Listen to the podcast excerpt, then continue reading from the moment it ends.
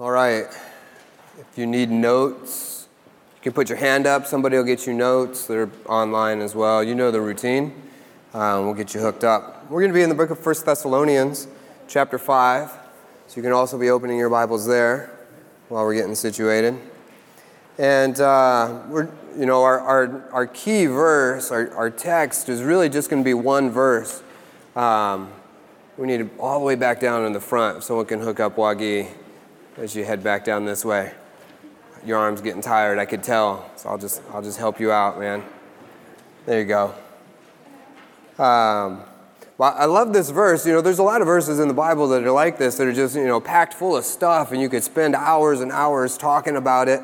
Um, in this verse in particular, it's real simple, and it just walks us through, it gives us, you know, three different types of people in this verse and it tells us what they are, who they are, and we're going to look at how to identify them. And then after that, it tells us what to do with these kind of people, right? And so I, put a real simple title on it. It's just identify and respond, because that's exactly what this verse is going to show us how to do. It's how to identify certain types of people, but then how to respond rightly to them. Now, I have to also confess that I love a verse like this because, because I'm an ER nurse. Um, I love a verse like this because what we do, Chris, Chris Best get, Dr. Best gets this, is we see a problem and we want to identify it.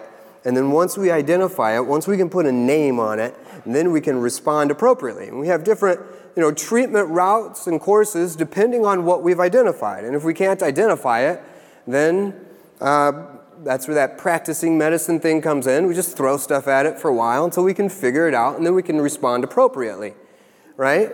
And so, you know, I know that if I, if I can say this is asthma, then I know exactly the route I want to go down. I know I want to get something that'll make your airways open up. That's, that's the right treatment, right? And if this is low blood sugar, then I know what route I want to go down. And the response is different, and it's based on what, you know, what you have identified right? And that makes sense. We do the same thing with antibiotics. Sometimes you'll get started on an antibiotic for an infection, and then your doctor will call you up a day later and go, Oh, hey, stop that one. I just called in a new prescription for you. Because what they've been doing is they've been trying to figure out exactly what kind of, uh, of organism is inside your body, and then they wanted to, once they identified that, they want to line up the treatment with the organism that's in there so that it is most effective, right? And so that's what we're trying to do. So we're trying to be able to identify and then apply the most effective response in, in these situations. All right? We'll read the verse and then we'll start walking through and talking about some of this and it's real simple 1 thessalonians 5.14 now we exhort you brethren warn them that are unruly comfort the feeble-minded support the weak be patient toward all men right? And so, really, we'll be talking about identifying and then responding. And this is important because, uh, you know, everyone assumes that this is a pastor's job, and it is. It is our job to, to look over the state of the flock and to, to know where our people are and then know how to respond rightly to where they're at. That's absolutely true. But it's not just a pastor's job. If you're a discipler, then a lot of this is going to be very important to you because you have a counseling role too in the life of those that you're discipling. If you're a father or a mother, if you're a parent, then you have the same responsibility towards your children to be able to know your children and see where they're at and respond differently as they give you different presentations and different problems. Uh, if you're a, even if you're just a good friend, you go, I'm just new to this and, and I'm not discipling anyone yet. Well, you know what? If you're a good friend and your friend comes to you with a problem, you too want to know how to figure out where they're at and then give them the response that best fits their situation and gives us the greatest probability of recovery. So the responsibility, or the, I'm sorry, the response then is always directed to the issue. That should be our goal, to get a, a response that is directed towards the issue so that it fits the exact issue we're dealing with. So with those antibiotics, we have what we call these really broad spectrums, and we just kind of throw them at everything, but they don't fit the specific issue, and the specific ones do a lot better. And so that's what we're trying to do in terms of our counseling as well, and the way that we, we lead and we guide people. Also, we want to know that we want to say that the response is always directed to the level of the issue as well. Okay? So we want to make sure that we're, we're fitting it in at the right level. So if you come into Chris's clinic and, and you got a laceration on your arm, that's something that you need to see a doctor for. And typically they would put stitches in it, but if you come in and Chris is like, ah, we'll just amputate. You go, that doesn't match the level of the problem that I came in with. And now what you've done is you've, you've taken a problem, but then in trying to fix it, you've actually made it worse. So don't make dealing with the issue worse than the actual issue. And so that's why I'm going to tell you some of these things tonight, so that I can help you as you try to help your friends. And so you're not the guy who's just, or the girl who's just, you know, spouting off a bunch of stuff, but actually making everything worse. Some of you might understand. That's okay. You're here tonight. We're going to walk through it. All right? So that's what we're trying to do. So, number one, and the outline's real simple, but it starts with this it says, warn the unruly. So, what we need to do is we need to identify the unruly. What does that mean? It means disorderly, it means out of rank, it means not controlled, it means without rule. Unruly. And you get that, right? It can also mean, you know, a, a, short fuse. It could mean anger. It could, it could be in words or in actions. There's a lot of different ways that being unruly can play out. Um, and you get that because as soon as I started saying, maybe I just said the word unruly, and immediately someone else's kid popped into your mind. right? You get unruly. And for some of you, you're thinking of the kid to, that belongs to the parent sitting next to you, and what you don't realize is they're doing the same thing. And you're like, unruly, I get it. I know exactly what that is because I got. Now, we're not thinking of our own kids. I know how it goes. But you're thinking of someone else's kids. And so you understand unruly. They're just out of bounds, constantly, out of control, all the time. Proverbs 25, 28 says this He that hath no rule over his own spirit is like a city that is broken down and without walls. That's unruly. Those that have no control, no rule over their own uh, spirit. There are no boundaries. And what the Bible says is that person is like a city that's broken down and without walls. Anything can come in and out, anything goes in that place. You're up for attack all the time. You're unsettled. You're insecure. You have, you have no ability to sleep peacefully at night because you have no walls in your life. And you know that at any minute, well, whatever shows up is going to show up, and I am susceptible to it. Proverbs 16 and verse 32 says, He that is slow to anger is better than the mighty, and he that ruleth his spirit than he that taketh a city. Right? And so God paints a good picture for us. And he talks about how important it is to be ruly and, and to have, have control. So the example, the, the idea, of course, is that God wants us to be, to be to have rule, to be controlled, to be led, to be sober, to be discreet, to be all of those things. But the reality is, is that some aren't. Some of your friends aren't, some of your disciples aren't, some of your sheep aren't. You know, as pastors, sometimes even maybe we aren't. And maybe sometimes you look at your own life and you go, there are moments when, when I function, when I live as if I had no walls. I take the walls down and I let anything go. There are some good examples of that in the Bible. King Saul was an unruly man, right? I mean, he's throwing son, uh, spears at his own son. He's, he's insulting his son and the mother of his son at the same time. Uh, you know, for him, he, he's hunting David like an animal. And he's just going, just whatever his, his whim was, it drove him, and he went after it. And it was, it was almost always self focused. His unruliness was always driven around him. Nabal, another good example of an unruly man in your Bible. In 1 Samuel 25 17, he's called such a son of Belial. Right? So David comes and, and asks a simple thing of him, and, and this is a good example of like blowing the response up way out of proportion with, with Nabal. He, he just goes crazy. He's like, no way. And, uh, you know, you can read, you can read that story uh, and follow up on that. And, and Nabal is, well, his wife tries to save him, but it doesn't work out so well for him. Um, but these are you know, two great examples of men who had absolutely no control over their actions and over their lives and over the way that they, they, they stewarded them, themselves and the decisions they made and the people around them. The Bible also tells us that, that our words can be unruly as well. Titus chapter 1 and verse 10. It says, There are many unruly and vain talkers and deceivers, especially they of the circumcision so not only can it be our, our actions, but it can be just the things that we say. You have absolutely no control over this, this hole in your face, and just everything pours out of it, and it just keeps coming out.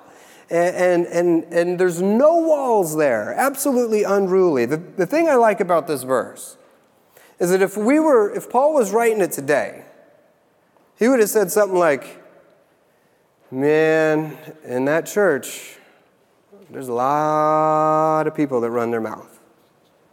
Right? Because he's like, especially the day of the circumcision. He's, he's calling out his own people. He's calling out the religious folk in this verse. And it, and it could be very much probably said of, of, of the, even this place, as good as it is, and as, and as, you know, I think we have probably the greatest people in the world filling these pews. Uh, I bet Paul could write this same thing. James 3 8, but the tongue uh, can no man tame. It is an unruly evil, full of deadly poison. So we get the power of, of the mouth, the power of the tongue, uh, and, and the need for it to be controlled, yet perhaps it can't even be. It's just unruly. Uh, you know, in Titus chapter 1, it's talking about elders, and one of the requirements for an elder is that he would not be unruly. And so we have clear instruction of what God wants from us. And I hope that's kind of painting a picture for us as to what the unruly are like. So, what do we do with the unruly? How do we respond to that? We have people in our ministry, we have disciples, we, again, we have all of these, we have friends that are, that are unruly. So, how do I get a right response to them? And what the Bible says is that you warn the unruly. What does that mean? It means to put in mind to admonish, to caution, to reprove gently. Those sound so nice and encouraging. I know you were probably wanting something different. Like they're unruly, like uh, let's, let's break them. Let's get the rod or something, right? But here's, here's the first instruction on dealing with the unruly it's to admonish them, it's, it's to warn them. So the warning is to let them know and this is, you know, stolen from, from Mark Trotter.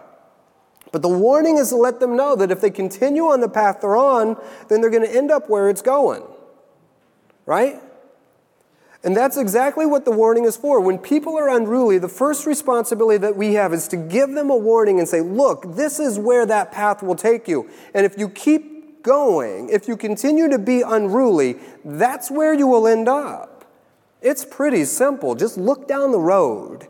And if you can't, let me show you some maybe famous examples in history who are on that path where you are and help you to look down that road, right? And so that's, that's what the, the warning is for. The warning is to let them know where they're going, but the warning should also not be a threat. It's a chance for them to change. So it's not that we're coming at them with force and, and, and flexing and, and, and showing, you know, hey, you do this or else.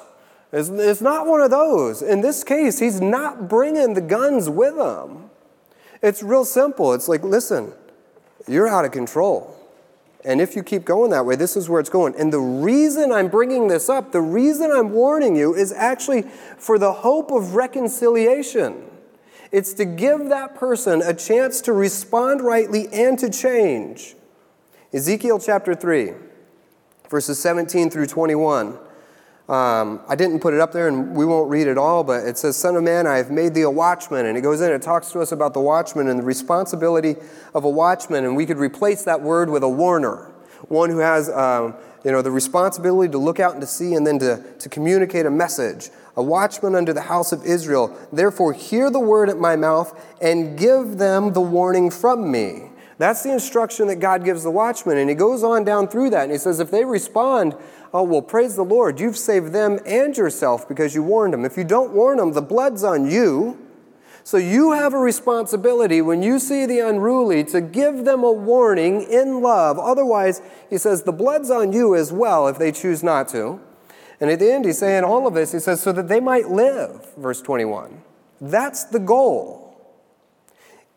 And, you know, even with the, the worst on the list, the goal is that there could be reconciliation. Therefore, hear the word at my mouth and give them the warning from me. So, the purpose uh, of the warning is to save a life. That's what we're hoping to do with the unruly. And so, with the warning should always come an opportunity. A space for change, a time for change, a genuine opportunity that says, hey, look, here's what I'm seeing. And just so you know, you don't like where it's going, and I don't either, but I don't want you to go there either. So it's a warning that's based in love. Acts chapter 20, verses 27 to 31, he says, For I have not uh, shunned to declare unto you all the counsel of God. And he goes on to, to expound upon that, but that's, the, that's your job as a counselor to know the counsel of God and then to be able to take it and give it to the unruly and to warn them away from the things that they're doing. 1 Corinthians 4:14. I write not these things to shame you, but as my beloved sons, I warn you. I warn you. And here's another important point when we're dealing with the unruly. We shouldn't be doing it for the, for the purpose of shaming them either, which means keep it private. If you have the opportunity to do, account, to, to do counseling, to give a warning to someone who's unruly, uh, I, start in private, man. You're not broadcasting that. And after you've done it in private, you don't need to, um, to do the Christian gossip thing where you're like, oh, hey, pray about this, and then you, you, you just barf that whole thing out, right? Because we know what you're really doing. You're just using that as a way to spread it around. So we're not trying to shame them into doing right. We want a genuine change of heart to come out of them, and we should be continuing to pray for them. So keep it private. For 1 Samuel 3:13, for I have told him that I will judge his house. God talking uh, to Samuel and for uh, to Eli and his house forever for the iniquity which uh, he knoweth, because his sons made themselves vile, and he restrained them not. The condemnation was that you knew that they were unruly and you didn't go in and warn them. You didn't turn them away from the way that they went. That's your responsibility with the unruly. Romans chapter 15 and verse 14, um, it says, And I made myself also, and I myself also am persuaded of you, my brethren, that uh, you are full of goodness, filled with all knowledge, able to admonish one another. And this is, this is the encouragement that I would give to a lot of you. You're able to admonish one another, to encourage and to warn one another, right? And, and I like what it says here, and this is important. Before, before you all walk away and just start, you know, warning everybody. Like this is, James just gave us the opportunity, and you like pull out your sword you pull out the bow and you're firing arrows into the heart of everybody here. Like, I see all the unruly people, and after tonight, oh, good. Who is it that should be doing the warning? Well, according to that verse in Romans 15 14, it's you that are full of goodness and with all knowledge, meaning those that have the right heart and the right understanding. There is a right heart that has to be a part of warning the unruly, and a right understanding as well. So if you've got that, oh man, someone's in your scope tonight, listen, wrong heart. You're not the one to fix it. That's not you. Not until you're brokenhearted about the fact that you need to go and to warn them. So a right heart and a right knowledge. Because if your heart is wrong, man, it's just, it's just like this reprimand and you're doing it in pride.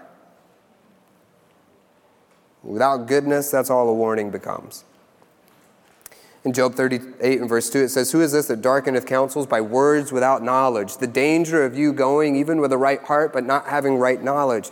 Maybe knowledge of that situation or knowledge of the Word of God to know how to, to apply it. And here was God's, God's question Who are you that darkens counsel by words without knowledge? Listen, if you go into a situation without the knowledge from the Word that you need to be able to apply to that warning, all you're going to do is darken the situation. Colossians 3.16, you'll want to read that. Um, you'll want to also just keep in mind and compare this against 2 Thessalonians 3.6, where Paul writes, Now we command you, brethren, in the name of our Lord Jesus Christ, that you withdraw yourselves away from every brother that walketh disorderly. And we won't dive into this, but I'll just tell you this. Eventually, you stay on that path long enough, and the sword does come. There is church discipline, and, and Paul lays out all of those things. And, and, and 2 Thessalonians isn't a contradiction to 1 Thessalonians, though they say very different things. By the time you get to Second Thessalonians, he says, well, you need to separate yourself uh, from the unruly. Why is that? Because First Thessalonians already happened. Because you already did the warning thing and you've been down that road, right? And so there will come a time, and, uh, and we'll just leave that there. So it's right to give the unruly a warning before the discipline comes. Parents, this is good news for your children too. It's, it, you know, your, your children should know why they're being disciplined. It should not be a surprise to them. And it should not be a surprise to the unruly when the discipline does come. They should have been warned already. And if we are not warning them and the discipline comes and they go, I didn't, I don't get it. Why am I being disciplined now? That's on us, counselors. It is our job to bring the warning so that when the, the sword does have to come or the rod does have to come, they can't stand there and go, but I didn't know. The unruly should know. My kids aren't surprised when they get disciplined. They know. Right? And by the way, it should also never be like an I told you so situation. That shouldn't be your heart. Told you this would happen. See, look where you are now. Told you so. The watchman has the responsibility to warn. Comfort the feeble minded. That's the next, the next group of people. So we have the unruly, but then we have the feeble minded. How do we identify the feeble minded? The, the feeble, uh, generally, are those that need to be carried for a while. That's how we are to understand the feeble from, from the Bible. They don't have the strength to continue. And with the feeble minded, so you have the feeble in, in body, and we'd see that, but we have the feeble minded as well. Uh, they're, they're hindered by their thoughts. Uh, we could say, you know, that um, there's a tendency towards doubt and worry. I don't know if I can go forward right now. And this is the thing about the feeble. The, the encouragement in the word is, is is, is to, to load them up on an ass and to carry them along like a donkey, you know? You just put them up there and you bring them with you. That's what you do with the feeble. You don't leave them. And that's what we do with the feeble minded as well. They don't have the strength to go on right now. That's Second Chronicles 28 15. David says, And he carried all the feeble of them upon the asses. And he's talking about how he, he packed up. Uh, you know, at one level, we would say that these are the people that are always praying about it but never moving forward. Meaning they're always worried about it and they're always wrestling and you're always trying to figure it out. Should I do this or not?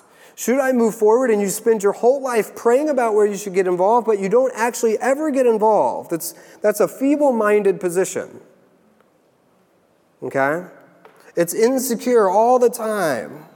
That, now, that's obviously not always the case. We can, you can find people who, who are involved in ministry, uh, but are still, uh, you know, feeble-minded. And I, if we're to be honest, I would say that all of us have moments in our lives where we are the feeble-minded, where we go, I, don't know, I just don't know if I have the strength to go forward now physically or emotionally in my processes. If I'm being honest with you, I'm gonna, I, I, can identify with what Kenny was telling you on Sunday, where I've thought that I'm because of education or whatever, better than my wife. And she knew all along that I was just feeble minded. and she's like, if we were in the South, she'd be like, bless your heart. we're to comfort the, the feeble minded. That means we're to encourage them, we're to console them. It, it literally means that we are to, to come alongside of them. Presence is what the feeble minded need.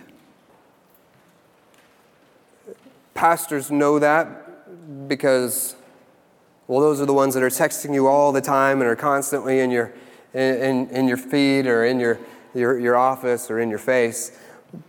But that's what the feeble minded need.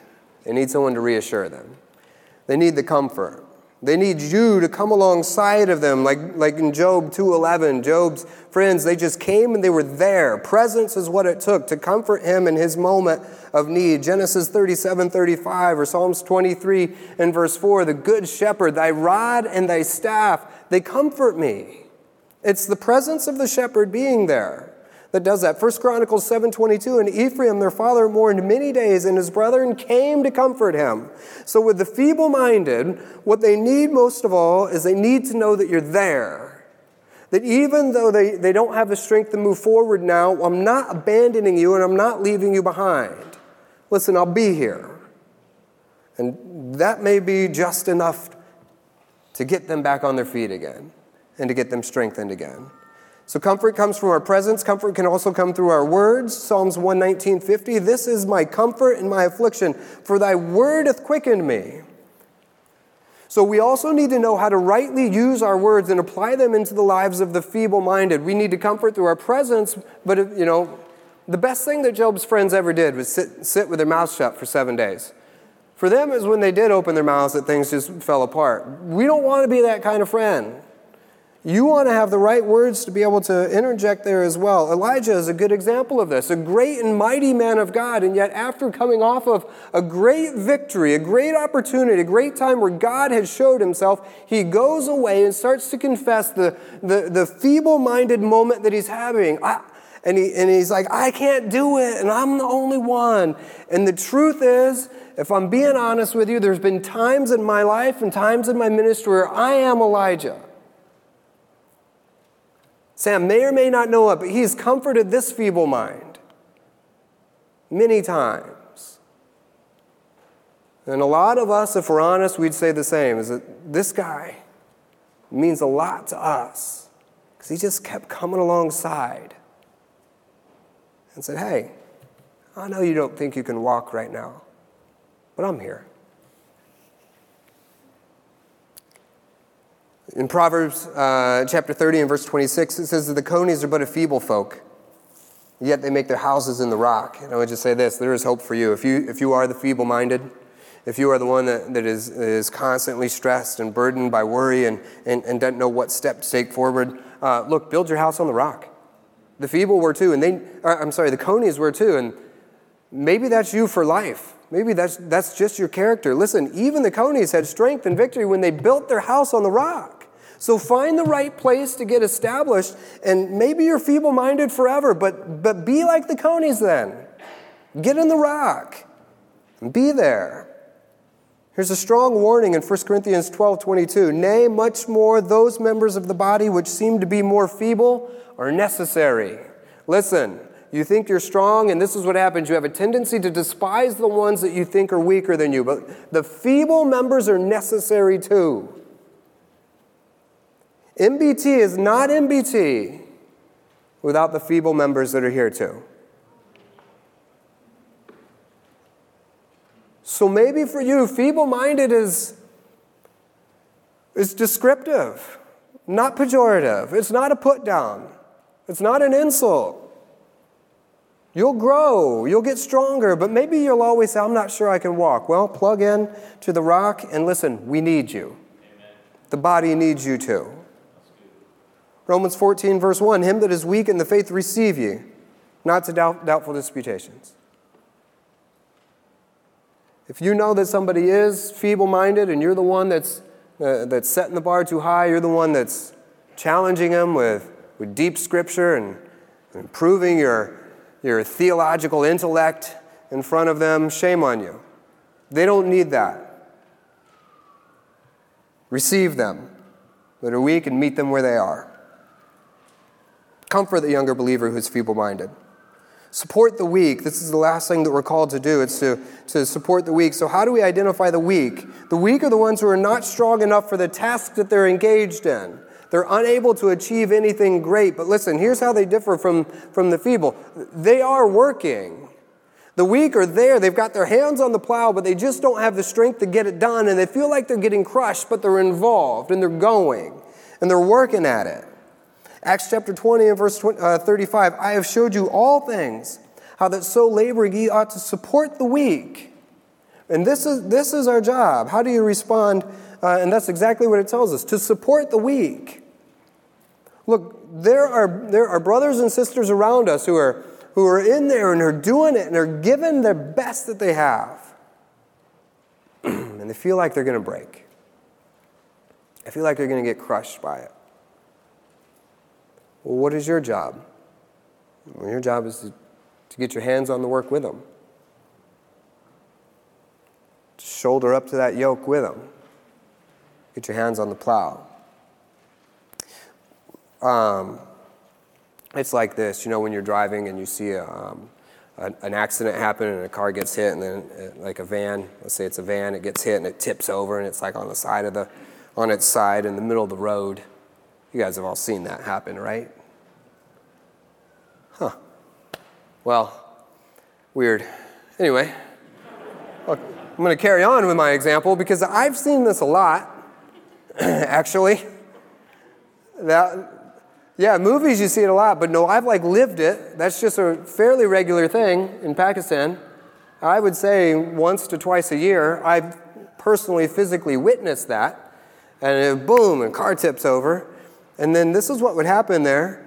Uh, everybody would just like stop and get out of their car, and everybody would go over like, ah, ah, and they'd pick the car up. I'm not kidding you. I've been a part of this even. And, uh, you know, they like get the driver and they like dust them off and they toss them in. And this even, this, this happened, this happened to a friend of ours, an American missionary who was there. He got in a wreck, his car flipped over and, and they did. They got out, they picked his car up. He's all dazed. They throw him back in. They get the bumper. It's like over here and they throw it in the back of the car. And they're like, here's your cell phone, bro. And they're like, all right, go, drive, get out of here.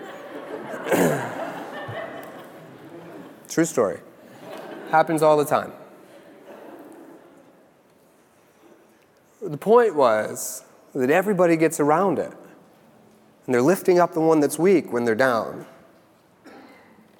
So you come alongside and you add your hands to the work.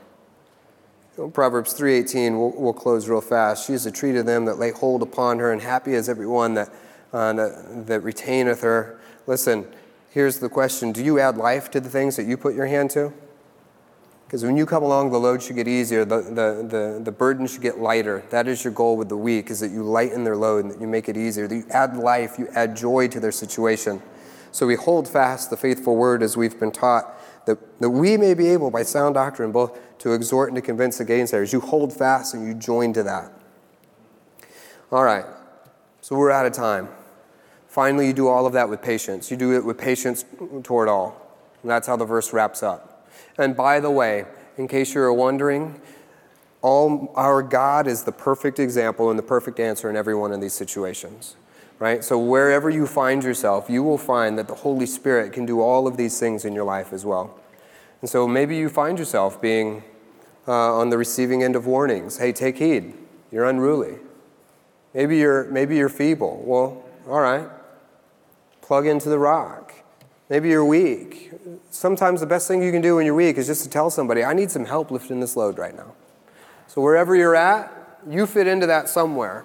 And there are people in your life that you need to know how to, how to rightly assess and identify, and so you can apply a right response in all of those situations. Heavenly Father, God, we do thank you that you are the answer to all of these situations, and that you do it perfectly and you do it right in our lives. When we are weak, that you strengthen us. God, that when we're when we, when we doubt, that you comfort us. God, you, you, you encourage our hearts. And God, when we, we start to step out of line, God, you warn us. I pray that you would do that in the hearts and the lives of these people here. God, make us um, better ministers of your word. God, more in love with, with, with the body and more equipped to, to encourage one another and to strengthen one another as iron sharpening iron. In Jesus' name, amen.